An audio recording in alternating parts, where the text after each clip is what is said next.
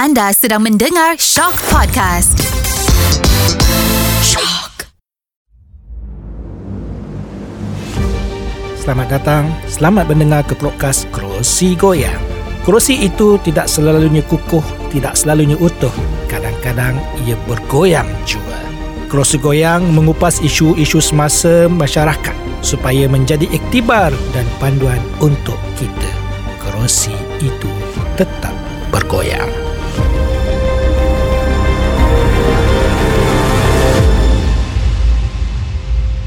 Selamat datang ke Kerusi Goyang. Pada hari ini saya dapat tetamu yang cukup hebat, cukup terkenal, cukup popular di depan mata saya. Kita ada saudara Apis Kosa.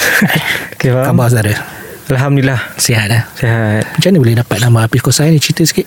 Apis tu nama saya lah. Saya dulu belajar kat maktab Tentera Diraja. So masa dekat sana tu Bila kita junior ni Senior kita ni akan cari sedaya upaya Untuk burukkan nama kita tu. So daripada Hafiz jadi Apes. Yang Kosai tu dia Setiap sekolah dia ada words-words orang kan. So Kosai tu one of the words Daripada RMC So masuk Kosai ni Dia bahasa mudah Kosai tu Dia refer to hyperbola. Something yang Melampau-lampau. Betul. So mean Apes Kosai The only Apes is me. Dia ada kata call name lah Untuk Yes. kita istilah kita lah eh. So cuba cerita sikit Perjalanan hidup Lepas jadi boy. Peristiwa kenapa saya masuk RMC ni Saya dulu sekolah SMKA Dia SMKA Wataniah Dekat Kelantan. Bila dekat sana tu? Kita form 3 kan Zaman tengah orang kata nakal lagi. Saya nakal Tapi Alhamdulillah dia beri kelebihan. Boleh faham apa tu kita belajar. Alhamdulillah And then satu hari tu Bila saya dah score PMR tu Dekat sekolah saya ni Dia ada satu Board tau Dia tengok siapa ada masalah disiplin Dia akan tak nombor 1 Nombor 2 Nombor 3 Nombor 4 ah, Bukan buat pelajar cemerlang eh? Ah bukan. Saya ada juga. Situ ada Oh, juga. Dua-dua ada? Ah Dua-dua dua-dua ada. ada. So saya tak pernah kalah top 3. Saya setiap minggu saya mesti top 3. So dekat situ bila saya dah score tu ada cikgu disiplin saya ni dia dah dah muak dah dengan saya. So datang dia kata macam ni kalau kau betul berani pergi RMC. Wah dia cabar macam tu. Ah kita tak tahu apa tu RMC. Okay, saya pergi. Pergi baru kau tahu hidup kat sana macam mana eh. So bila sampai sana tu Saya duduk setahun And then naik form 5 And then bila habis The best thing For me lah My personal opinion Keluar daripada MC Ada beberapa benda yang saya rasa Benda tu membantu saya sampai sekarang. Yang pertama mental lah. Sebab MTD Bahasa budak sekolah Dia panggil mental torture department kan? So saya rasa Macam-macam benda dah berlaku Dalam bisnes Saya pernah naik Sampai touch sky Turun balik jatuh. And then benda tu Ramai kawan saya dah give up. So mungkin berbekalkan sedikit Pengalaman di situ Saya boleh control mental. And then kita dah lost everything pun Kita masih boleh tenang Kita relax Mula berniaga lepas menjadi boy ataupun selepas tamat pengajian. Masa boy dah start sikit-sikit So lepas habis RMC tu Saya sambung pengajian dekat UTP bahagian Business Information System So bila kat sana tu Saya dah start Masa sampai Petronas tu Saya tanya Kalau saya graduate daripada UTP ni mm-hmm. Pergi ke Petronas Berapa gaji saya dapat Masuk-masuk dah tanya dah. Ah, saya tanya benda tu first hmm. Kalau starting around 3000 plus kan Saya kata That's not enough So start dari tu Saya develop skill Perniagaan lah Yang paling best ni Saya pernah capai ultimate dia Waktu saya belajar pun Saya dah pakai FLAD So oh. saya tengok Oh okay, business ni Dia boleh change your life. Bad boleh Good pun boleh. TP dia berniaga apa pula tu? saya ambil semua kereta sewa satu tempat tu saya letak bawah saya semua. Dekat situ ada UiTM Perak. Ya. so dekat situ saya conquer perniagaan kereta sewa. And then saya deal dengan UTP saya perlukan shop lot untuk saya bantu student dan saya dapat kedai tak perlu bayar. So few things lah saya buat. So bila tahun kedua tu saya dah start nampak dia punya improvement dari business starting from that point saya tak pergi dah ke arah nak pergi bekerja ke apa. Memang saya set habis memang nak pergi berniaga. Modal mana dapat? saya UTP Saya pernah di offer Mara. Tapi bila saya tengok kan Dia bagi macam-macam rule. Saya ada satu benda yang Saya pegang lah. Saya hidup tak ada tuan tau. Saya tak suka orang decide-decide untuk saya. Saya pegang benda tu kan. Jadi Bila saya tengok kontrak dia kena buat itu Lepas habis ni Sometimes Bila saya nak score Saya score. Bila time tu saya rasa Saya biasa-biasa saya nak biasa Bukan salah Mara lah. Maksudnya kita nak Yeah. cakap Dia decidekan something untuk Saya tak ambil Saya apply PT-PTN Sebab UTP mahal Dia punya cost kan? Satu SEM boleh cover Sampai 4 SEM UiTM 5 SEM UiTM Satu Okay. SEM dia kan? Bila saya dapat tu Yang best Dia tak transfer dekat you Dia transfer kat akaun saya. Oh, terus ke akaun peribadi Ah, lah. So bila situ saya saya timing. Hmm. Saya timing. So kita kalau kita kurang ambil subjek Maka kurang lah fees for that SEM kan? Ya. And then saya timing Okay saya perlukan banyak ni And then saya Kena score lah. So saya kena bayar lah lamanya di UTP kan? So saya kena lewat 2 sem. So saya bayar benda tu. So saya guna tu untuk starting Tapi Sebab duit mudah kan Bila kita start Dia jatuh. And then saya second time adalah Saya start jadi agent dulu. Saya try belajar that niche. And then Kalau kata modal Daripada situ Tapi bukan kerjaan datang situ. Kerjaan datang bila saya start dengan kosong. So maksudnya di sini kita harus berani untuk mengambil keputusan. Walaupun keputusan itu mungkin setengah orang mengatakan keputusan itu salah. Dia bukan keputusan yang salah tau. Bila kita buat something kan Sebenarnya Masa kita nak buat tu Saya learn something tau Maybe saya muda daripada doktor kan Tapi bila saya nak start something Orang cakap Gila pes ni kalau kena ni Kau kena saman lah Kau kena itulah Kau kena macam-macam ni. Tapi saya believe something tau. Hidup kita ni Memang diaturkan dah Oleh Tuhan. So saya just believe Kalau saya nak buat tu Kalau saya ada sikit je Was-was And then saya akan stop. Tapi kalau saya yakin Walau mustahil macam mana sekali pun Saya akan proceed. Mustahil lah Kira persen dia 10% Saya akan proceed juga. Kawan-kawan keluarga tak mengatakan bahawasanya eh pe muduk dua semester lagi buat apa? Buang masa. Normal lah. Sebab hidup kita ni Disetting oleh satu sistem. Kita bangun pergi Habis sekolah rendah Habis sekolah menengah Disetting oleh satu sistem hmm. Jadi bila kita lari sedikit Dari sistem yang sedia ada Kita akan nampak janggal pada awalnya. Tapi normal Kehidupan dalam dunia ni Adalah Orang akan start Percaya apa kita cakap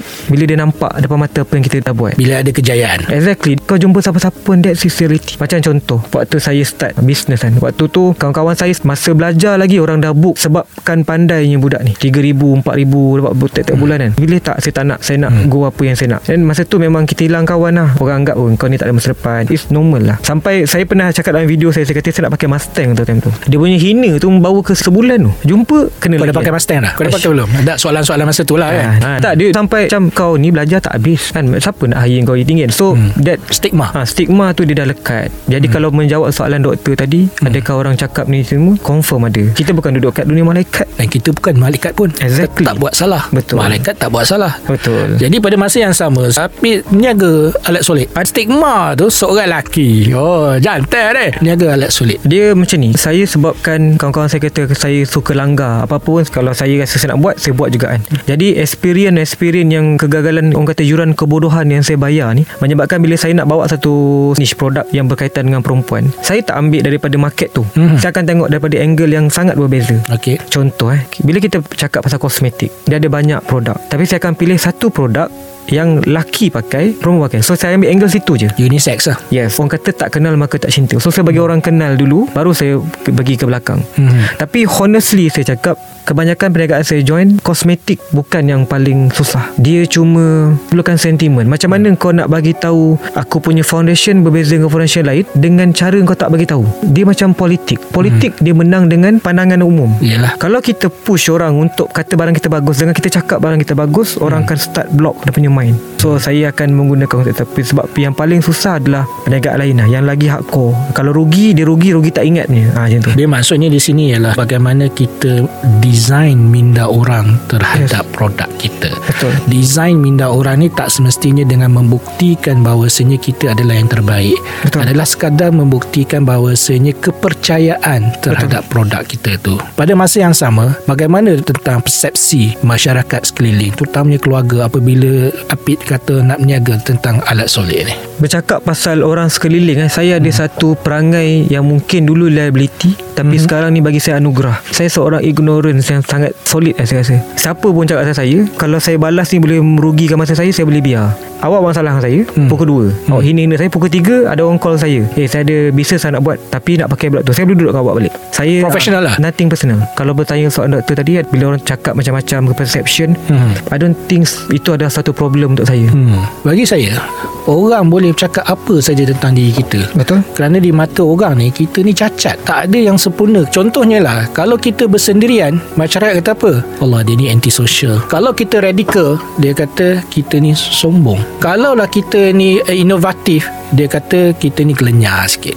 Tapi kalau kita melayan Kerana semua orang Sebenarnya kita melukakan satu hati. Hati kita sendiri. Betul. Macam Nabit kita sekarang ni duduk dalam satu zaman di mana saya clarify dia sebagai zaman judgemental. Betul. Apa yang kita buat kita dinilai oleh netizen. Kan? Apa saja kau buat baik ke kau buat apa ke. Bagi saya lah benda paling terkilan kan dalam zaman judgemental ni adalah orang tu 5 tahun dah change to better person. Tapi Kita masih ungkit cerita lama. kita masih ungkit cerita lama. Zaman ni Zaman orang dia tak tahu Apa dia punya tujuan hidup tau. Dia more tu Short term punya pemikiran Okay. and then short term punya Dia nak result yang cepat. Yes tu itu one thing And then Ada satu video saya kata kan Dia cakap pasal Sekarang tak perlu belajar Just masuk Dekat Social media Kau hmm. pulun untuk benda tu Mhm. And then bila orang semua berfikiran macam gitu Diorang masuk kat dalam ni Diorang buat macam-macam benda Untuk tarik orang Untuk tengok orang Kau minta kena judge Tapi bila orang judge kau Kau mental Kau marah. kau marah? Okay hmm. itu tak apa. Dia sambungan dia. Bila hmm. orang lain buat benda lain Kau judge pula orang tu. So ni satu zaman Di mana semua orang Dia keep on judge. Antara satu sama lain. Yes. So bagi saya Zaman ni sebenarnya zaman yang Susah untuk kita cari leader. Zaman judgemental. Orang kebanyakan menghabiskan masa Dengan judge orang lain Dengan menilai Apa yang dia buat. Sebab Zaman sekarang eh Saya minta maaf doktor eh, Kalau benda ni publish ke Doktor tak setuju ke kan Bagi saya gen sekarang ni Dia punya mental Dengan hmm. hati dia Tak cukup kuat Macam zaman dulu Saya suka bila sebut kata hati tak macam dulu eh. Kalaulah satu hari nanti saya bergaduh dengan Apit. Kita bergaduh ni. Perasan tak mana-mana orang kalau bergaduh berdepan dia menjerit-jerit. Tetapi kalau manusia itu kalau dia jauh dia tak jerit. Kerana hati dia tu kenapa kita jerit kita bila kita bergaduh berdepan-depan ni hati dia jauh. Maknanya bila kita bergaduh tu hati kita memang habis. Betul. tapi kalau kita merindui tu walaupun duduk sejauh mana sekalipun kita bercakap masih bisik-bisik. "Oh, lagu mana lah ni? Betul. Mau segar ke? Jadi hati kita ni adalah satu benda yang betul. Dia memang judgmental Tetapi bagaimana kita mendidik hati kita? Yang pertama Menerima judgement orang tersebut. Nombor dua Kita jangan pula judgement orang lain. So nombor satu adalah macam mana kita tak menerima judgement orang eh. Bagi saya Dia bukan perkataan menerima kot.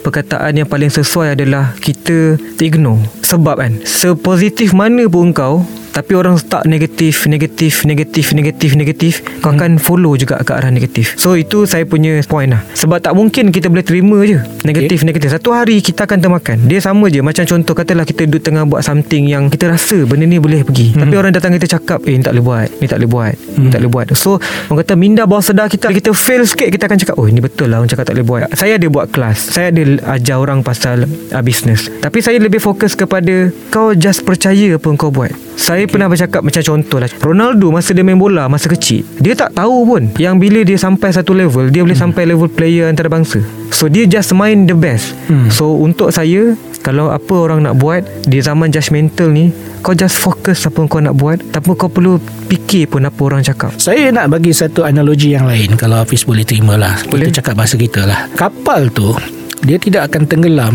disebabkan oleh air yang berada di sekeliling dia. Kapal, sampan, atau lagu apa pun kita panggil benda tu yang terapung tu hanya akan tenggelam apabila air masuk ke dalam kapal tersebut. Manusia ni dia okey. Kalau yang keliling dia nak cakap apa pun cakap lah. Tetapi apabila satu masuk dalam bala otak dia, maka dia akan jadi lunyai. Betul. Dia dah, dah tak boleh terima Dia dah tak boleh nak fikir Dia tak boleh nak accept Dan menyebabkan dia lemah Hilang credibility Sebagai manusia yang mempunyai jiwa yang kental. Kita nak kena block benda ni. Tak ada orang yang tak cakap pasal kita. Semua orang cakap pasal kita. Mak bapak kita pun cakap pasal kita. Betul. Sampai sekarang pun Mak bapak tak akan kata Apa jadi pada anak aku ni? Betul. Anak aku ni okey dah. Pasal tu dia mengangkat tangan Berdoakan kita setiap hari. Kerana Betul. dia mengharapkan yang terbaik Untuk diri kita. Kita boleh terima benda tu. Betul. Tetapi untuk kita menjadi kental ni Kita nak kena block. Ada minda yang boleh block Saya setuju dengan perkataan Apit tadi. Kata ignore. Tapi again Sekali lagi kita bukan malaikat Kita still manusia. Nak menjadikan satu dinding tembok Pemisah antara kata-kata orang Dengan kepercayaan yang ada pada hati kita ini Bukan mudah. Mungkin pengalaman Apit sendiri lah Boleh cerita. Macam mana kita nak buat benda tu? Dulu saya pernah diviralkan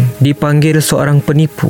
Sebab saya mengajar satu teknik marketing Yang tak diterima pada zaman itu. Okay Viral zaman Facebook dulu habis. Saya kena hentam. Daripada 10 yang saya ajar Hanya 2 yang jadi 8 fail. Dia fail bukan sebab ideologi. Dia fail sebab dia terikut-ikut Orang cakap Eh tak boleh cara ni Cara ni orang tak pakai. Okay pada awalnya jadi. Bila dia jumpa kawan Tak boleh cara ni tak betul kan. So, Saya pernah dihentam kiri kanan Sampai kawan-kawan call Wih teruk ni kau kena ni kan? Masa tu saya Tiga hari Saya down. Saya sampai tidur di masjid. So, Nak dia- cari ketenangan lah. Cari keterangan Dan saya tak nak jumpa dengan orang. Kalau kita pergi kedai makan Sekeliling kita Kita nampak orang ha, Kita akan- orang ha. Cakap lagi benda ni. Yes So kalau saya duduk kat masjid Saya saya susah jumpa kawan-kawan pada masa tu. Hari ketiga rasanya Saya berjumpa Dia ustaz ke. Tapi saya jumpa dia sekali tu je. Dia kata dengan saya Kenapa kau nak down Sedangkan Allah tak pernah judge apa yang kau dah buat Allah hanya judge apa penghujung kau sebelum kau mati. Jadi kenapa kau nak pressure tertekan dengan orang-orang yang hidup dia pun belum tentu apa apa akan jadi kat hidup pada hujung akhir hidup dia. Dia orang ni pun sebenarnya belum kena lagi. Sebelum dia bangun tu dia nak gerak tu kan.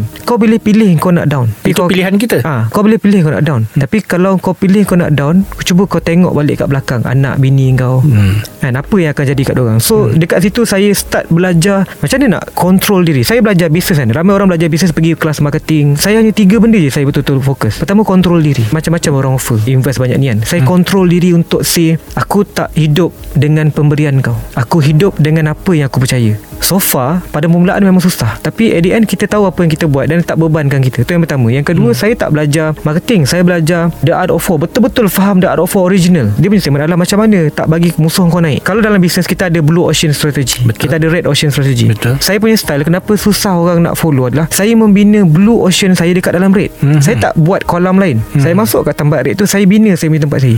So the only way is, is kau jangan bagi kompetitor kau naik. In marketing lah kita tak adalah fitnah orang ke apa tak. Maksudnya saya akan tutup segala jenis benda supaya kau tak boleh naik. Kau mesti tak boleh naik punya. So kedua, yang ketiga adalah kalau doktor pernah baca 48 rule of power. Ya. Saya betul-betul master dekat point tu. Itu adalah mazhab yang saya jadikan untuk buat bisnes. Menjawab soalan doktor tu macam mana tu adalah saya bina karakter tu adalah blog. Saya pernah jumpa dengan seorang doktor. Saya tak tahu benda ni boleh dipublishkan atau tak. Saya pernah Ya. jumpa dengan seseorang di Kelantan. Dia ajar saya bila kau seorang-seorang kau kena train minda bawang kau ni kau kena menampakkan diri kau ada di shield. Saya train benda tu doktor sampai saya migraine 3 hari. Kau boleh wujudkan untuk kau nampak ada shield dekat kau. So saya train, train, train, Ada train. tembok dia tu. Yes Dan tembok tu Kita nampak Bukan kita rasa So kalau kita rasa Kita tak nampak Tak cukup strong Kita okay. rasa dan kita nampak Dan saya train benda tu So apa pun kau cakap Aku akan block But don't too much. Sebab hmm. bila too much Maksudnya okay, Aku akan buka tembok aku Untuk bermain dengan kau sekejap. And So that is my Mazhab guideline lah. Hmm. hmm. Saya kongsi mazhab saya boleh?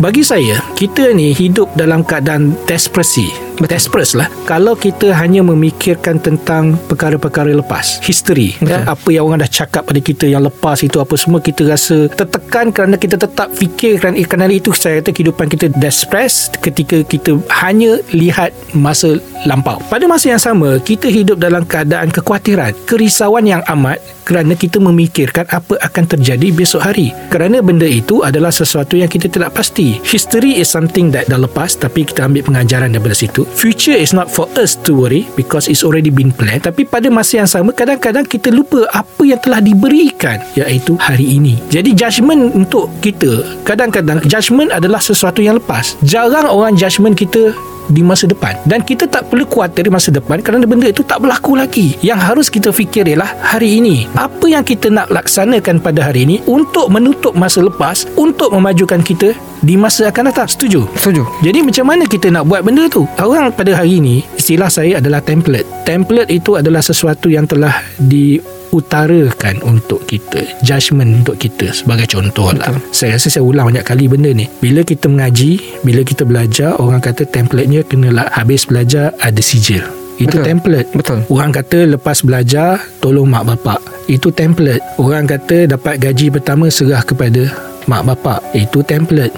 Tapi tak pernah orang tanya kita Apa yang kita rencanakan dalam kehidupan kita? Itu persoalannya Dia template dan sistem Kita dah wujud Kita ni dia setting Ni lari sikit eh. Kadang-kadang saya join tablik kan Alhamdulillah Saya tengok dekat sana ramai orang Ramai budak tak solat Jadi perbincangan dia Orang tanya saya Kenapa benda terjadi pas? Kau ada experience dekat dalam maktab Kau ada experience dekat hmm. sekolah agama Dan hmm. even saya pernah masuk sekolah pondok juga kan Hmm. Sebab kenapa Budaya Budak zaman sekarang ni makin lembik Adalah sebab Dia hidup dalam sistem Yang sistem tu yang own dia Dia tak own Ya, sistem setuju. Contoh eh Bila saya Saya balik kampung kan Budak-budak yang dah jam 4 ni Dia tak Dia macam nak solat Kita kita bukanlah baik Tapi kalau kita kecap Eh dah lambat ni Kan? Hmm. Kita pergi juga kadang-kadang Budaya tu makin lama makin tak wujud Dia sebab macam ni Sistem yang ada sekarang ni Adalah sistem yang merosakkan bangsa Sorry to say Pukul 1 Waktu hmm. solat Dekat hmm. mana budak-budak dia jam 4 Di sekolah Yang tak ada pun satu time khas Untuk dia semayang Macam mana kau wajibkan orang pergi perhimpunan? Kenapa kau tak boleh wajibkan orang pergi Pergi semayang. Pergi semayang. So benda tu Dia dah bawa daripada Darjah 1 Sampai form 5 Dia dah jadi sebati dengan diri dia. Hmm. Kerja dulu Follow rule yang dah ditetapkan. Ini sistem dia. Hmm. Dan kau kena follow Baru kau fikir benda lain kau nak. Saya nak tambah sikit boleh tak kat situ? Kita kejut anak Pergi pagi tu Bukan kejut dia untuk bangun solat. Kita kejut dia bangun-bangun nak pergi sekolah. Siap Betul. pergi sekolah. Kerana template tu dah ada. Template Betul. daripada kita kecil Bangun siap pergi sekolah. Betul. Kita tak kata template dia bangun pergi sembahyang Betul.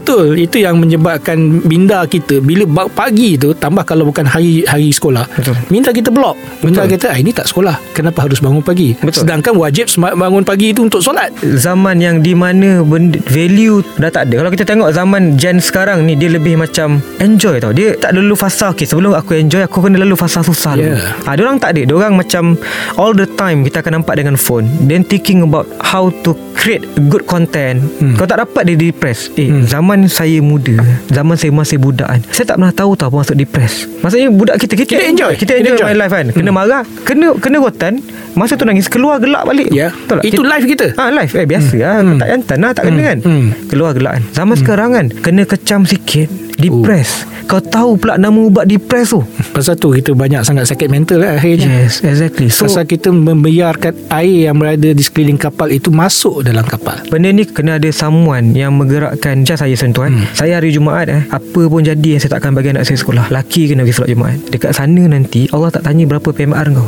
Ya. Betul tak? Nanti kalau kau tak solat Aku yang kena jawab. Aku Hmm. pun banyak silap aku dahulu dulu Yang masa lepas yang menyebabkan kita depressed tu masih Ha, ada lagi. So nak kena tak So saya cuba keluar Daripada sistem. Sama macam tadi saya jawab Kenapa saya dikecam? Senyap dua orang jadi hmm. Yang lebih tak idean Pada masa tu Saya terfikir Saya plan satu modul marketing. Yang saya kata Siapa boleh apply benda ni Saya jamin dia akan naik. Saya test dengan seorang pelak Dia tak beritahu doktor Kesenambungan cerita tadi. Hmm. Bila saya bagi tahu Ada satu klien saya daripada Kemaman tak salah saya. Hmm. Seller daripada 200 ribu Jadi 1.2 juta Satu bulan saya touch. Rezeki dia Hmm. Jadi saya rasa macam happy Dia dapat 1 juta Kita tak dapat 1 juta Kita cuma consultant saja. Hmm. And then bulan kedua Bulan ketiga Dia tak datang kelas Dia tak nak datang And then bulan keempat Dia pergi gathering Dengan founder-founder ni lah Dia cuba balik kepada benda yang Dia dah buat before jumpa saya And then dia fail Sebab kan Orang ni dia tak boleh stick tau Dia tak boleh shield Dia tak ada shield Hmm. Kena follow Orang sekarang tu apa ah, Benda tak elok Jumpa dia Benda tak elok Benda tak elok Dia Dia masuk semua. Ah masuk masuk masuk kan. So dia tak edit. So apa hmm. saya buat adalah saya stop jadi consultant. Saya buka saya punya perniagaan sendiri. Saya berniaga vape. Jadi kita guna strategi yang berlainan daripada orang. So far alhamdulillah dengan kerjasama dia, dengan komitmen dia bagi, based on apa kita buat kan, kita go fastest. Saya rasa lah fastest result dalam vape industry. Hmm. Paling laju pergi. Kenapa? Bukan sebab kita terlalu pandai tak. Hmm. Tapi kita mencari kelainan, angle yang lain. So That is the game yang saya cuba sampaikan Bila hmm. kau ada idea Kau tak perlu terima Benda lain Dia akan orang kata gila tak Dia sebenarnya saya campur sikit lagi. Bukan sekadar ada idea, keyakinan terhadap idea tersebut. Exactly Dia keyakinan pada diri kau Ada setengah hmm. orang Ya aku tak boleh capai lah Kenapa eh Sebab aku datang pada family yang tak kaya. Apa masalah family kau? Hmm. Betul tak? Tak ada kena-mengena sebenarnya. Tak ada mengena. Apa isu dia? Hmm. Isu dia adalah kau. Kau kawan dengan siapa? Apa pembentukan kau? Pemilihan jati diri kau apa? Saya memilih untuk cakap pasal judgmental doktor. Sebab Hmm. saya rasa Akan susah di masa akan Datang, datang Kita mencari Seorang yang hebat. Dia punya value dia punya jati diri dia punya knowledge Hmm. dia punya attitude. Susah kita nak tengok. Kita Hmm. tengok TikTok eh. Budak umur 6 tahun eh dah menari-nari eh dekat TikTok Hmm. So daripada kecil kau dah ajar budak tu macam itu hmm. Lepas tu bila besar Budak tu tak dengar cakap Kau cakap Kita marah dia pula. kita marah dia pula Faham? Kau yang membiarkan hmm. budaya tu Masuk hmm. dalam diri kau Dan hmm. family kau And then kau mempertikaikan Kenapa dia jadi macam itu So saya suka bawa tajuk ni Sebab saya nak bagi tahu Dekat pendengar Pasal judgmental ni Kau kena keluar Daripada sistem yang ada sekarang Kena keluar Siapa yang sangka Budak yang saya decide Waktu tahun terakhir saya dekat UTP Hmm. saya decide untuk back off daripada UTP okay. Sebab masa tu ayah saya meninggal So mak saya dia tak pernah bekerja Jadi dia tak keruan tau Hmm. hmm. Saya kata okay fine aku keluar Orang kau akan lagi miskin Kau nak tolong mak yeah. kau Semua hmm. kau kena berjaya kan Satu soalan lah tak pernah lagi hidup aku Aku pegang prinsip Yang bagi rezeki aku dalam kau Saya eh Kadang-kadang kalau deal dengan saya bisnes eh Orang kata saya kurang ajar Kau offer lah berapa pun Aku tak ada tuan eh Aku hmm. tak makan duit kau kan? Kalau aku nak Kalau aku nak Bukan sebab aku nak kau Aku nak sebab aku suka the idea Saya pernah buat Psikologi punya tu kan Saya punya interest Bukan pada duit tau Pada knowledge Sebab hmm. tu orang kata kau orang ajar Saya Saya dulu saya banyak bergaduh dengan partner saya Bila orang nak pam nak ambil. Pam nak ambil Pam nak ambil. Tak saya tak. Sebab kau pegang Yang duit rezeki kau ni Otak kau ni Dah, Dah di, di design. program Dah diprogram. ha, Di program Kalau nak berniaga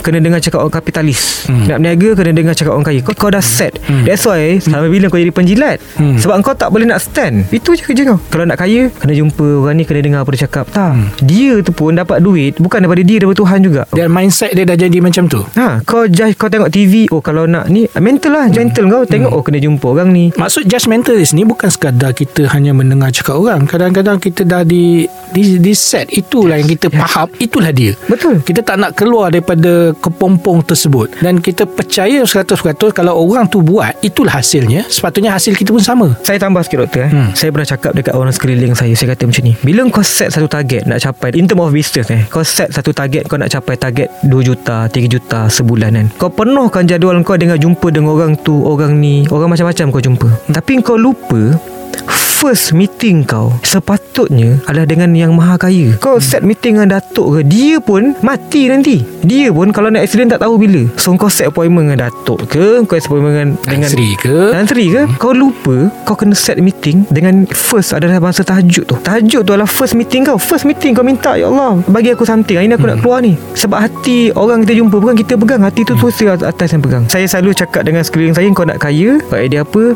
First meeting kau Mesti jumpa dengan empunya Kepada semua benda ni Tapi kita tak dikena budaya tu Kita masih ada budaya bahawasanya semua ni adalah milik kita. Kita lupa semua adalah pinjaman yang diberikan. Saya pernah sekali menganjing orang cakap kan Oh hmm. YB nak jumpa kau pukul 4 Pukul 3 kau dah ready eh Tapi kalau aku suruh kau bangun Subuh hmm. Pukul 6 Pukul 7 kau bangun Kenapa hmm. kau tak buat Kenapa kau tak boleh fikir? So saya, hmm. saya bukanlah baik sangat doktor Saya pun kadang-kadang Ada Kita manusia, kita ha, manusia. Kan. Hmm. kan Tapi at least saya sampaikan something Sebab first meeting adalah Dengan tu Hujung kita hantar report balik Perbualan kau dengan Tuhan Is kau punya hal Tapi selalu kita hanya ingat Tuhan apabila kita berada dalam masalah bukan dalam kegembiraan. saya boleh bagi sedikit kod dengan benda tu kan. Saya pernah jumpa seorang waktu saya tengah drop. Saya tengah naik mendadak saya hilang semua benda kan. Dia bagi saya ayat kat saya sini. Sampai sekarang saya pegang ayat tu. Dia kata, masa kau ada segala benda, masa kau kaya gila, kenapa kau tak cakap dengan Tuhan? Ya Allah ya Tuhanku, kenapa kau bagi aku kaya eh? Hmm. Kenapa tak bagi orang lain? Tapi bila kau susah, kau tanya kat atas. Tiba-tiba pula Kau tanya kan ha, Kenapa kau bagi aku susah Kenapa hmm. kau tak bagi orang lain ha, So itu normal. Bagi saya lah Pendapat saya Untuk maintain benda tu adalah Kau kena set Satu time